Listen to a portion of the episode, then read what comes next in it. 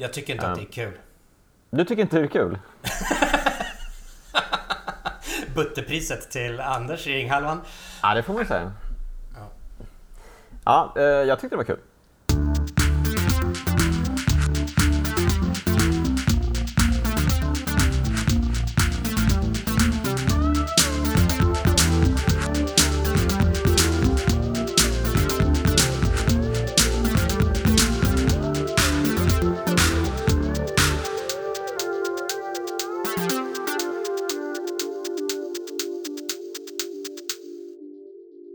Hej och välkomna till Pod Hard med mig, Jonas Högberg.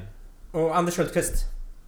Ständigt i den andra ringhörnan. Anders, vi fortsätter vårt frejdiga tv-spelsfilmstema. Ja, men nu kan det väl snart vara slut. Ja, jag känner att efter den här filmen så gör vi ett streck i sanden, tycker jag. Och lite mättad marknad nu. Det är inte så mycket action heller. Nej, alltså man tänker ju att ett spel... eller en film baserad på ett spel som Doom, som vi har sett den här veckan, borde innebära en hel del tunggung. Men så var ju inte riktigt fallet. Det var ju mest smyga i korridorer och titta på nedsläckta väggar. Jag tänkte säga det. De tog från korridor-shooter tog de korridor. Jag skickade ju ett meddelande till dig efter att jag sett ungefär 20 minuter av filmerna och skrev att det här är tveklöst den bästa spelfilmen vi sett hittills. Mästerverk. Men det berodde ju då på att det här kändes som en riktig film på något sätt jämfört med de andra filmerna. Alltså det kändes som att de faktiskt hade vissa bitar på plats här. De hade skådespelare som faktiskt var skådespelare. De hade någon sorts regi. De hade foto som, ja, det var foto liksom, och alltså manuset hade repliker liksom, så att ja, det kändes som en film liksom. Hänger du med? Nej, kan du ta det en gång till? Jag tar en gång till. Jag tänker att i de inledande 20 minuterna har vi några ganska snygga så här, flytande kameror och antydningar till point of view som jag tyckte de la in ganska fint. Lite mer subtilt kanske man kan säga. Vilket ju går åt pipsvängen i senare delen av filmen. Ja, men så här. Jag skulle nog säga att filmens första 20 minuter och möjligtvis filmens sista 20 minuter är väl filmens bästa minuter. Och däremellan så har du då den här korridorsmygaren som äger rum. Som aldrig tar slut. Filmen är ju på tok för lång verkligen. De hade kunnat skala av minst 40 minuter. Den är väl typ 2 timmar kanske. För det är roligt, de tar verkligen vi såg ju prov på det i förra filmen också, House of the Dead. De tar en grej från spel som ju inte är roligt att spela och som är ännu tråkigare att titta på. Alltså Fetch Quest grejen, att springa fram och tillbaka mellan samma positioner. Ja, jättekonstigt. Alltså, vissa rum är ju ändå så här mysigt, skräckaktigt upplysta. När de kommer in i det här genetics-rummet och tittar på de här konstiga skapelserna.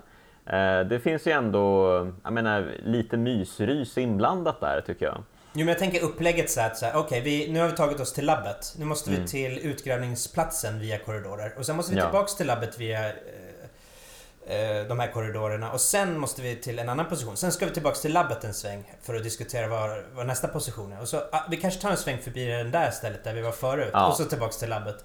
Det blir lite... Det skulle ju gå, alltså en begränsad yta. Det går ju jättespännande filmer här. De är ju inte riktigt on top of their game när det kommer till sån här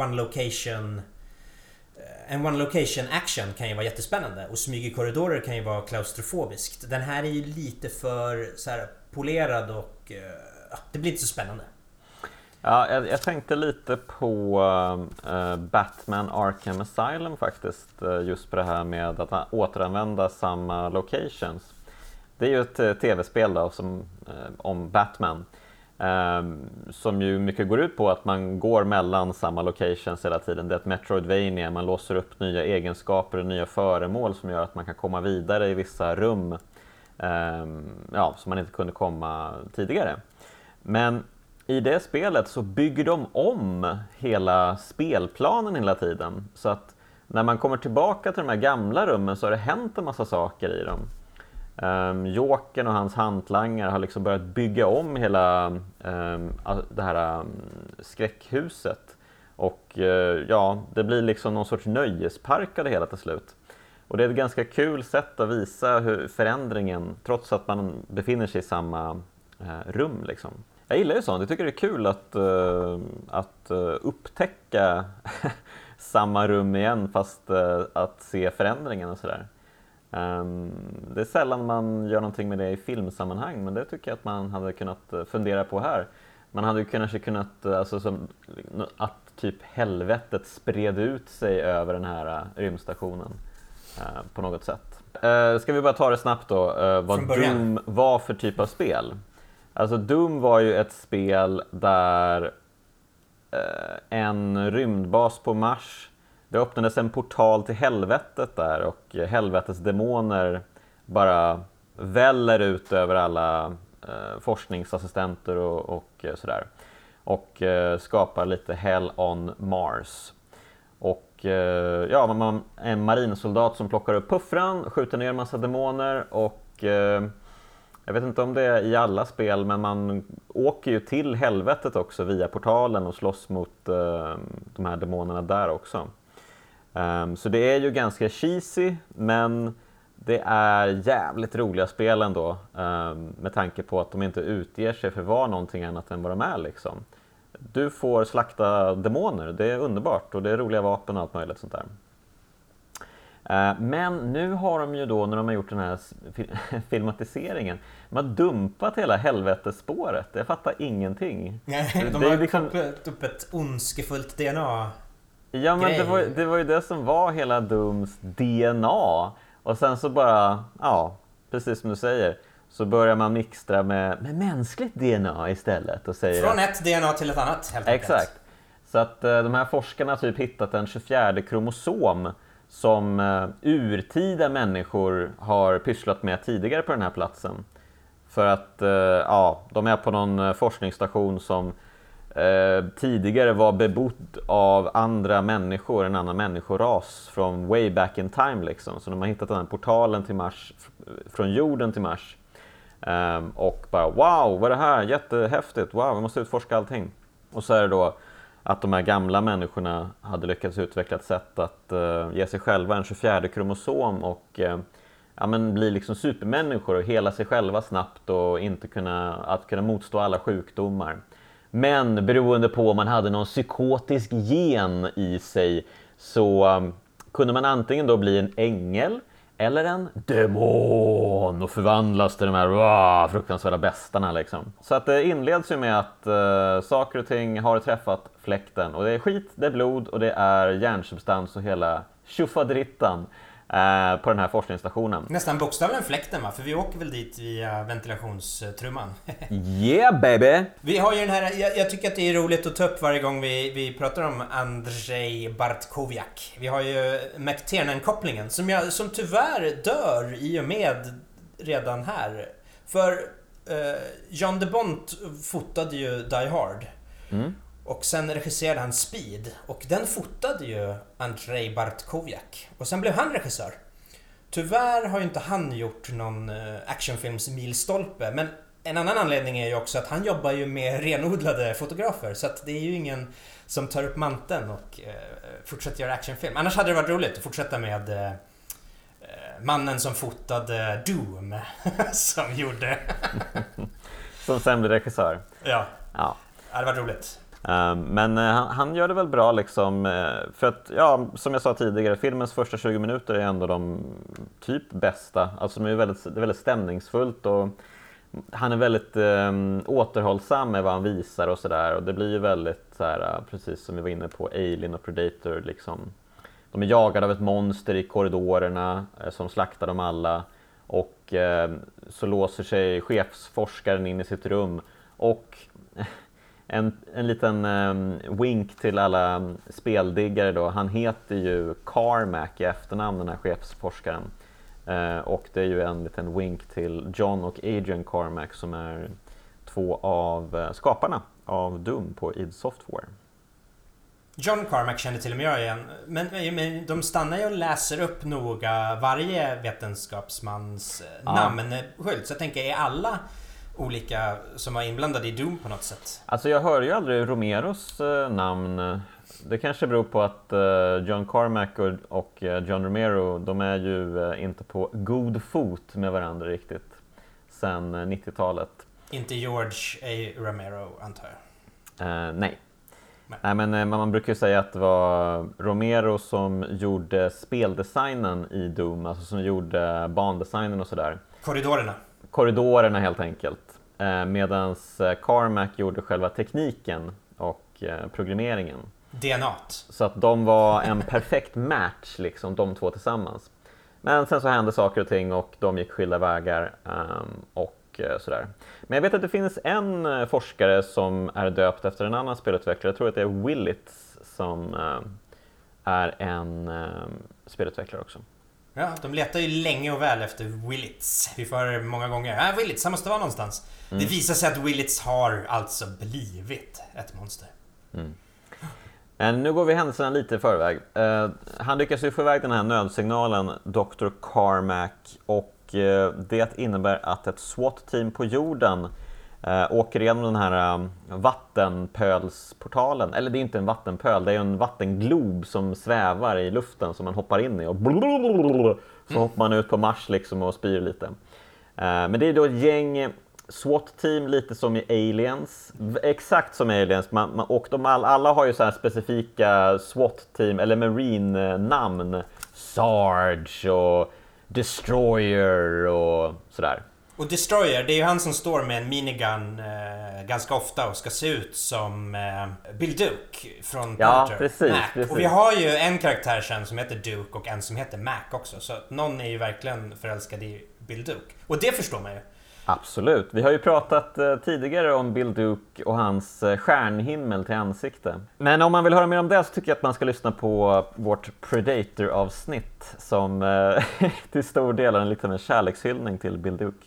Men vad vi får är ju ändå en förståelse av värdet i närbilder. För det är ju ganska mycket close-ups på ansikten ändå. Och det ger ju filmen lite mer karaktären Paul Thomas Andersons sterila hisschakt och tv-serieutsnitt med halvbilder. Ja, och här har han ju skådespelare som alltså, man klarar av att vila ansiktet på, eller vila ögonen på. The Rock och Karl Urban är ju två habila skådespelare som lyckas, de lyckas bära upp en närbild om man säger så.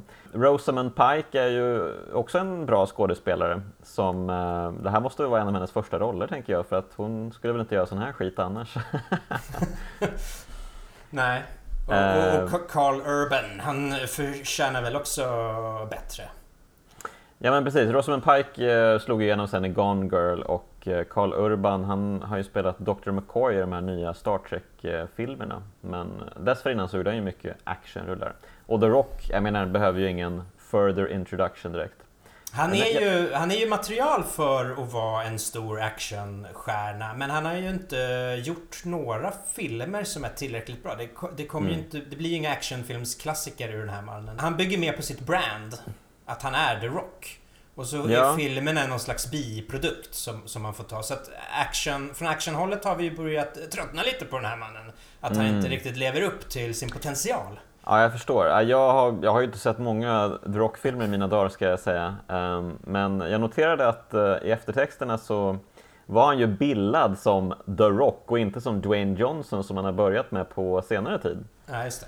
Så det här måste ju vara lite innan skärpunkten där att han lämnar The Rock-moniken bakom sig liksom. Men jag tänkte på det att redan tidigt att han blir väl en bättre skådespelare senare, för att jag känner att han är lite serietidningsaktig i sina uttryck här. Absolut, nej, men det är väldigt sådana renodlade cartoon-ansikten. Men det skulle man ju kunna göra en grej av i en actionfilm, att den är så. Väldigt cartoon. Den här skulle ju behöva vara lite mörkare och grittier, känner jag. Han är lite Det här kanske är The Rocks Cactus Jack på något sätt. Med tanke på att Arnold hade samma typ av uttryck i den och sen lyckades tona ner sig lite sådär i kommande filmer på 80-talet där. Ja, jag vet inte. Jag har sett för lite rockfilmer för att... Jonas har en spaning. Min spaning, ja. Ja, härligt. Han har ju också en tatuering på ryggen, Semper Fi. Jag känner att jag borde känna till vad det betyder, men det gör jag inte. Det är något som man bara skriker i hårda filmer. Semper Fi, motherfucker! Jag tror han får säga det till och med här. Ja, men han säger det på slutet, men vad fan. Ja, det betyder något coolt. Vi får kolla upp det här sen. Du gör en liten ett inklipp här sen. Okej, vänta. Jag gör en googling på det. Semper Fi. Nu måste jag hålla på att klippa. Nej, jag låter det bara ligga så här. Alltid trofast, alltid lojal. Används som motto i USAs marinkår. All right. There we have it. Semper Fi, motherfucker. Mm. De tar sig in i den här forskningsbasen. Och det visar sig då att det finns jättemycket forskare här, men det här, den här skiten som träffat pläkten har gjort det i en förseglad forskningsdel där de håller på mycket med genetics och laboratorieforskning och skumheter som, vad det verkar då, den övriga forskningsanläggningen inte riktigt har koll på. Ja, så den är förseglad, men nu så springer The Rock, Karl Urban och resten av det här marinkårsteamet in då för att säkra upp och neutralisera hotet. Och de träffar Pinky. Ja, Pinky in the Brain. En viktig karaktär. Han sitter ju i rullstol och det visar sig att han har åkt in sån här portal på ett misslyckat sätt. Och vi får en flashback till när hans ben åker någon annanstans. Ja, det var ju jätteroligt. Det är sån här, jag tänker på Family Guy som så här. Ja, men exakt, det var ju som en Family Guy flashback. Ja, precis, klipper till saker som är helt oväsentligt. Men varför hade de inte fler sådana grejer? Det var ju jätteroligt. Man ser två ben landa på marken, blopp. Roligt. Ja, bra. Och hela gänget då, de springer in i de här mörka korridorerna och varför kan de inte slå på någon strömbrytare? Mörkt är läskigt, väl? Mörkt är läskigt, så är det. De har ju en scen när de smyger med ficklamp. Eller de har flera scener när de smyger med ficklamp. Jag spelade Doom 3 ganska mycket, där man inte kunde skjuta och lysa med ficklampan samtidigt av någon outgrundlig anledning. Okay. Och det var ju mycket mörka korridorer. Allt var nersläckt. Och här är det ju lite så här malfunction med ficklampan. Allt är malfunction. Alltså saker krånglar hela tiden. Precis när de ska skjuta så går det inte. Precis när de ska lysa så pajar ficklampan. Precis när de ska ladda om så tappar de magasinen. De är ganska... det är den mänskliga faktorn kanske. Eftersom det är en DNA-film. Det där var ju ganska inne i tv-spel på den tiden. Att man skulle krångla. Att saker och ting skulle krångla, att man försökte bygga atmosfär mycket på grund av krångel helt enkelt. Det var ju jättemycket så i skräckspel. Jag menar, Dead Space bygger ju helt och hållet på sådana grejer. Så absolut. Och det funkar ju bra i spel när man själv rör sig framåt i de här korridorerna och men nästan inte vågar ta sig runt hörnet för man vet inte vad som väntar i mörkret. Men det kanske inte funkar lika bra i den här typen av film som vill vara skräckfilm och actionfilm på en och samma gång. Och liksom... Om det var en stressad och laddad situation, då skulle jag förstå det. Men här krånglar det liksom lite hipp som happ hela tiden. Och sen skjuter de också direkt på allt som rör sig. De är väldigt så här nojiga. Så att det underminerar deras professionalism, tycker jag. Som de är ju lite... Alltså de är ju verkligen ett gäng misfits, får man ju säga. Men skulle inte vara de bästa, liksom? Fast de jobbar privat. Det verkar absolut inte vara. Jag menar, ta den här Portman till exempel, som är värsta douchebagen. Som pratar om, innan de åker iväg på den här assignmenten, så ska de ju på permis. Shore leave, precis, permis. Och han ska ju iväg och dricka gott, en flaska tequila och 3 transor har han tänkt sig. Jag tänkte, han ska göra en Cornelis. En sån utekväll. Han är ju på ett gäng tjejer också. När de kommer till den här forskningsanläggningen direkt bara, så går han fram och börjar äckla sig. Just det, så det här strip search dem. Ja, precis. Genast. Det här är ju värsta MeToo-killen som... Ja, han får ju sitt såklart förr eller senare, men han hinner äckla sig ganska mycket genom filmen. Men han har ju också ett tillfälle när han ska gå och bajsa. Det ser man inte så ofta kanske i actionfilm. Men bajsar han verkligen? Var inte det bara en cover story? Jag tänker förneka det. Annars skulle det vara kul med någon som behöver gå. Ja, om han verkligen gick på toa, för att han gör ju något sorts nödmeddelande till jorden. Han får ju egentligen inte göra det för The Rock, för de ska ju försegla anläggningen så till att ingenting kommer ut härifrån. Men han är ju rädd och vill ju ha hjälp liksom. Så han skickar något nödmeddelande på egen hand. Men det där ger ju aldrig någonting. Muggen.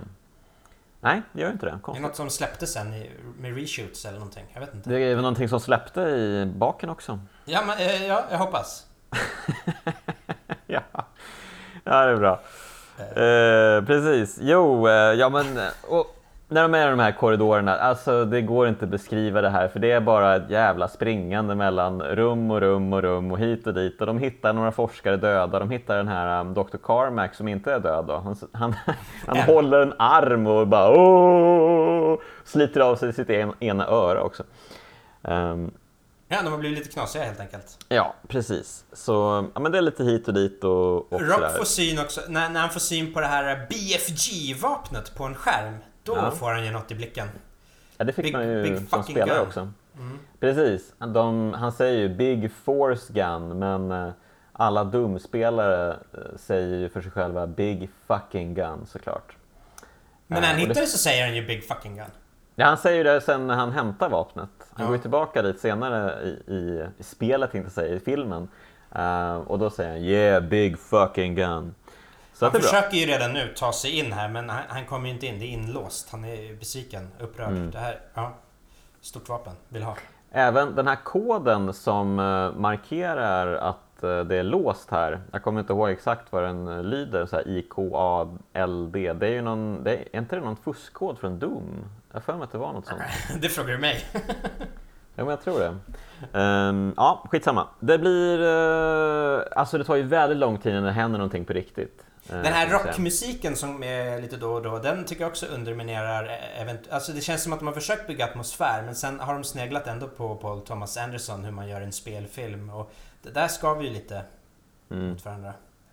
Ja, precis. Karl Urban säger ju till The Rock innan de åker till den här basen, I guess you gotta face your demons sometimes. Och nu är det dags. Och nu är det dags. Fast inte riktigt än, va? Fast inte, nej, och inte för honom. Nej, precis. Det är så mycket springande i rum. Jag kan inte komma ifrån det här. Alltså. Det tar ju en halvtimme innan man kan referera någonting som är intressant här, typ.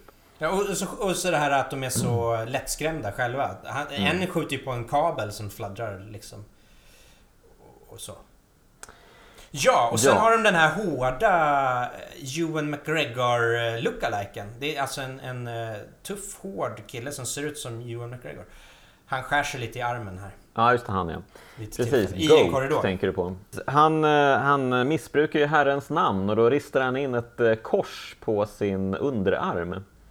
Och äntligen, alltså det är lite hänvisningar till i alla fall att det egentligen är helvetes demoner det handlar om, liksom. Jag tror de hade tänkt ha ett helvete, och också, eller? Jag vet inte. Kan det vara några testvisningar som bara, va, helvetet, kom igen. Kom igen, det här är ju fånigt. Men jag vet ju att Doom-fansen var ju besvikna att de helt droppade helvetespåret. Ja. Och jag är också missnöjd. Kom igen, det är ju kul. Ja, men du är en av dem.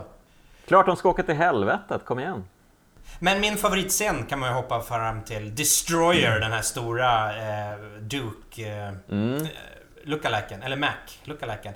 Han kikar upp i en ventilationstrumma, ser en apa där, blir skräckslagen, faller ner. Han och The Rock bara pepprar ventilationstrumman så det bara skvätter. Och Rock bara, what was that? Han bara, a monkey. Some kind of monkey. När han inser själv att han blev överdrivet rädd av detta. Ja, det är bra. Du är min favoritscen, tror jag. Ja, det står ju även med kanske. I min favoritscen. Ja, du ser Destroyer, alltså the value. Bill Duke look-aliken. Men först så springer de omkring i kloakerna lite. Alltså de springer omkring i korridorerna jättemycket. Men till slut så hittar de ner i kloakerna och jagar något. Springer runt där lite. Ja. Och där springer de runt också en massa. Och sen springer de tillbaka till Rosamund Pike och har med sig den här Dr. Carmack. Och han förvandlas till ett monster i någon korridor. Och ja, herregud. Men... Alla de här forskarna, de blir ju monster. För de blir anfallna av något det här supermonstret som springer runt i korridorerna. Och så till slut då, så blir det ju en envig mellan Destroyer och det här monstret. Vad ska man säga, det är någon sorts fängelsecell fast den är liksom nere i en sänka. Så att när de åker ner där så börjar de bråla. Det här är ju min favoritscen. Och det här monstret är ju jättestort och läskigt. Men då plockar alltså Destroyer, den här Bill Duke look-aliken, upp en PC. Och börjar svinga den från sladden. Som en slägga. Och inte bara det, vi får en point of view från monitorn som man svingar runt. Alltså det är ju fantastiskt, för det är ju det här vi använder för att spela Doom, en gammal PC. Och så använder han den för att slåss mot en demon, det är ju perfekt. Jag tycker om detaljen också att det är så mörkt där nere så han kan inte se vart monstret är. Så han måste skrapa saker i elstängslet som är runt så att det lyser upp en stund. Och då vet han vart han ska svinga. Så, han använder ju miljön till sin fördel. Han gör ju mycket bra grejer, Destroyer. Han pinnar ju fast monstret också med en jättestor rör som rör sig mellan hela den här gigantiska cellen. Och så pinnar han fast monstret mot väggen som är elektriskt. Och så börjar han klättra upp för i en kedja. Jag tyckte nästan lite synd om honom att han inte lyckades undkomma, för han hade gjort så mycket bra grejer. Han blir ju nedsliten till slut av monstret och dör av fallet. Vilket var en lite tråkig död, måste man ju säga. Ja, snäppligt. Ja. Odramatiskt. Bättre kan ni, faktiskt. De har lyckats fånga det visar sig vara muterad Carmack, i en nanodörr. Det är en dörr som blir väldigt små partiklar eller någonting. Man kan i alla fall ta sig igenom fast materia medan den är öppen, och sen blir den återsluten. Så att där lyckas de fånga Carmack i den nanodörren. Så han sitter och glor där. Det är roligt också att de ger honom dropp. Han är ett huvud och en arm som sticker igenom. Och så har de kopplat ett dropp till honom. Men, en väldigt bra detalj. Det där tycker inte The Rock är roligt alls. Han skjuter Carmack i huvudet. Stackarn. Ja, precis. Och Goat har ju blivit dödad i de här korridorstriderna. Och han hinner ju då återuppväckas. Men han är inte 100% demon, verkar det som. Utan han tar självmord genom att gå fram och dunka huvudet mot ett fönster som Rosamund Pike och en annan kille kikar på. Gudsfruktan. Det verkar vara så. Mm. Och någonstans i det här då så börjar Rosamund Pike och Karl Urban fatta hur det hela ligger till. Att det är något sorts superblod. Alla har fått någon sorts mutering i blodet då. En 24 kromosom då. Men så inser de, men inte alla blir monster, utan de som är snälla och goda. De får bara superkrafter och blir supermänniskor. Ja, men vad härligt. Mm. Så kan det gå. Så kan det gå. Och hit och dit, fram och tillbaka. De bestämmer sig för att evakuera hela skiten. Men när Pervot dör på toaletten, när han sitter och skiter, och han rycks upp i taket och svingas fram och tillbaka lite där, då sitter ju Pinky bara och skrattar. För han kan ju övervaka allting. Så han är ju en riktig... Alltså, jag förstår, man gillar ju inte Pervot, men han sitter bara och skrattar, och de andra frågar, vad hände med Pervot? Och han bara, nej, ingenting. Nej, men exakt, jag fattade inte alls hans reaktion där, Pinky. Han säger typ, när han ser på skärmen att han blir manglad, liksom, den här Portman. Där fick han. Men det är alltså, det är inte ett hel... Pinky har ju inte ett hel ängla-DNA, kan man ju... Nej, det visar sig ju lite senare. Ja, det blir ju mer monster än andra. Ja, precis. Alla utvecklas inte till samma typ av monster, verkar det som. Men till slut då så springer allihopa tillbaka genom den här portalen, tillbaka till den här militärbasen på jorden. där då alla har blivit monster och The Rock springer runt och skjuter alla och får någon sorts knäpp och tänker att fan, vi måste skjuta alla oavsett om de har blivit smittade eller ej eller sådär. Han säger we kill them all, let God sort them out. Så det finns fortfarande ett gud. Ja, det tycker ju inte Karl Urban låter så bra. Nej, han tänker att det kan ju finnas några änglar här ibland oss. Ja, precis. Så han får en... han står och skjuter kulor in i en sån här nanovägg. För att det kommer en hel hord med monster mot dem. Och väggen är ju lite trasig så den har inte riktigt bestämt sig för när den ska stänga. Men till slut så stänger den och så studsar en kula då mot den faktiska solida väggen och tillbaka på Karl Urban så att han blir dödligt skadad. Karl Urban, det är väldigt roligt att säga. Karl Urban, bra namn. Rosamund Pike bestämmer sig för att leka galen vetenskapsman och injicerar Karl Urban med det här serumet.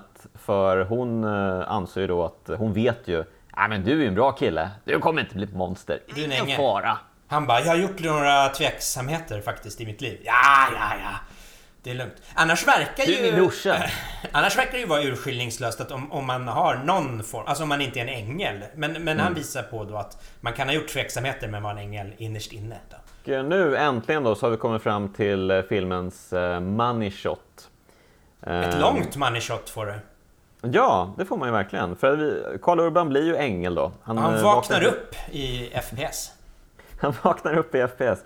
Ja, men precis. Det här är ju det som filmen är känd för. Att den har en first person shooter-scen där man faktiskt går runt som i spelen och får se allting ur första persons vinkel.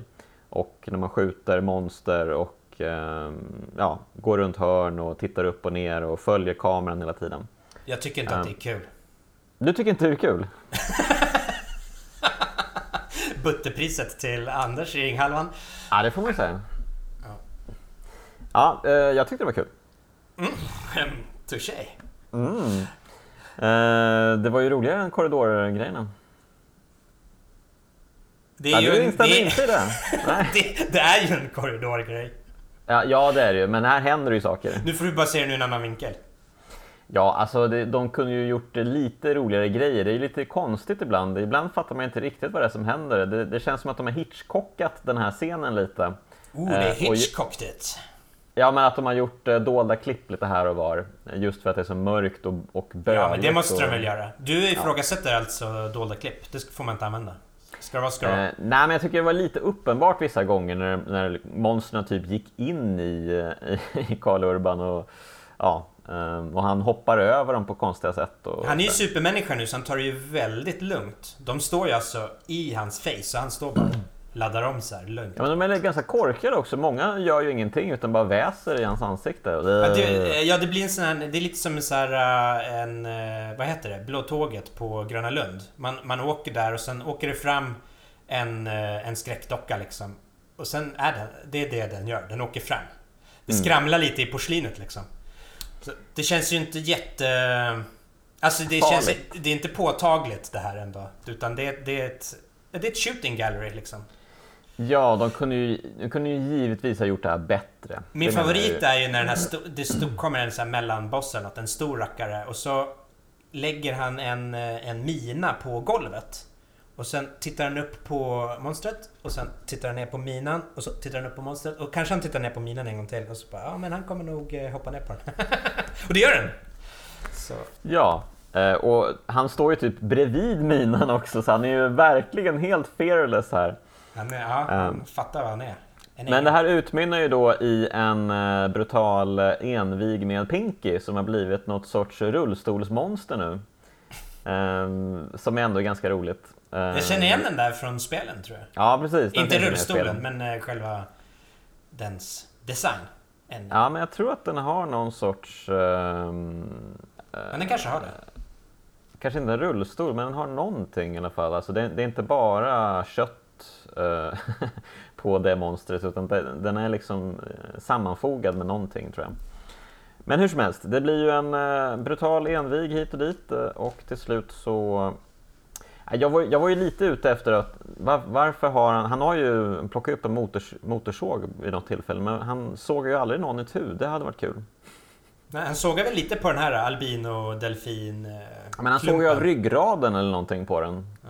Väldigt otillfredsställande också. Men det är mycket som är otillfredsställande. Det är den här stora som kommer med motorsågen. Det kommer ju en sån här stor med motorsåg. För de använder ju verktyg nu. Det är en som har sågat upp en dörr tidigare. Och sen har de ju programmerat om datasystemet också. Så de har ju också några upgrades som man inte var riktigt medveten om. Ja men precis. Och sen måste jag ju säga, och han tar ju en del stryk, men det är ju ingen fara för att han helar ju supersnabbt. Han är ju typ Wolverine nu liksom. Wolverine i sin prime då, inte när han är gammal och knappt klarar av att läka längre. Men det är ju roligt för hans helande ability, den appellerar ju lite på så här klassiska tv-spel som Halo och sånt där. När man bara behöver gå undan och gömma sig lite för att hälsan ska ticka tillbaka. Pusta ut liksom. Men i Doom så är det ju inte så. Man springer runt och hämtar sådana här medkits hela tiden för att bygga upp hälsan från så här 10, 20, 30 till upp till 100 igen. Så att det är ju på ett sätt lite inkonsekvent gentemot spelet. Men hade inte det varit konstigt att han springer runt och letar medpacks? Eller det hade varit roligt. Han kunde skjutit i sig en DNA-sprutor eller någonting där kanske. Ja men exakt. Bara, jag måste hitta en till sån här DNA-spruta. Finns det någon här borta? Ja, där äntligen. Ja. Ja, men The Rock har ju blivit fullskaligt ondskefull nu, för hans DNA var ju i högsta grad tvivelaktigt redan från början antar jag. Ja, visar sig i alla fall. Ja. Så nu ska de slåss. Ja, för först så skjuter de lite på varandra, men sen så, vi är två kräliga killar, det här kan vi göra upp med våra nävar, beslutar de sig till slut. Så att det blir lite, ja. Lite tjosan. The Rock får ju tag på ett räcke och virar det runt sin underarm och gör någon slags vad ska man kalla det? Stålhandske, precis. Jag trodde han skulle ha den som ett svärd först. Ja. Men han försöker ju använda den för att trycka in den i ansiktet också på Karl Urban. Men det går så där. Karl Urban lyckas trycka iväg honom in i den här vattenpölsportalen som är en vattenglobsportal, inte en vattenpöl. Jag gillar att säga vattenpöl på något sätt. Det är ju en CGI-vattenpöl. Ja. Och så slänger han in en granat i den här portalen också som gör processen kort med The Rock. Ja, sen åker vi upp mot ytan. Ja, det gör vi. Slut. Eftertexter rullar. Nine Inch Nails, någon rockindustrilåt. Ja, men soundtracket kändes ju väldigt doomskt. Han gjorde i alla fall soundtracket till Quake, va? Ja, men precis. Trent Reznor var ju med och jobbade på Quake, tror jag. Jag tror inte han jobbade på Doom. Men han är ju ett gammalt fan av spelen. Och när kommer Quake-filmen? Har de inte gjort den? Jag vet inte. Jag såg att det ska komma en ny Doom-film typ i år. Mm. Men den verkar vara lite ruttnare än den här till och med. Eller det vet man ju inte, men det var inga skådespelare jag kände igen och det var inte mycket jag kände igen med den. Men ändå. Så det verkar vara lite direkt till streaming. Yeah. Som gäller med den. Jag måste ändå tillstå att den här filmen av de 4 vi sett så hade den kanske den högsta verkshöjden. Men den var nog inte den roligaste filmen. Det var nog ändå Mortal Kombat, tror jag. Jag läste att de höll på att göra en Doom-film redan 99 och att Arnold Schwarzenegger skulle spela hjälten då.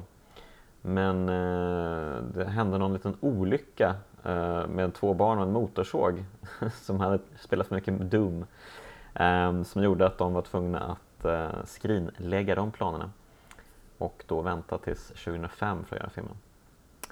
Där ser man. Ja. Man ska inte leka med motorsågar i onödan. Nej, då missar man Arnold-rullar. Ja, fan också. Ja. Yeah. Alltså man kan ju säga mycket om The Rock. Han är ju på många sätt charmig, men han är ingen Arnold. Vem är en Arnold?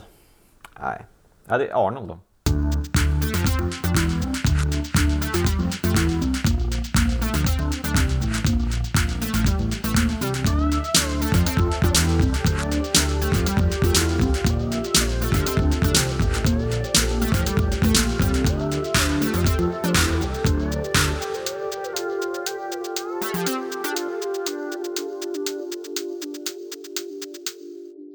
hänga med? Nej, kan du ta det en gång till?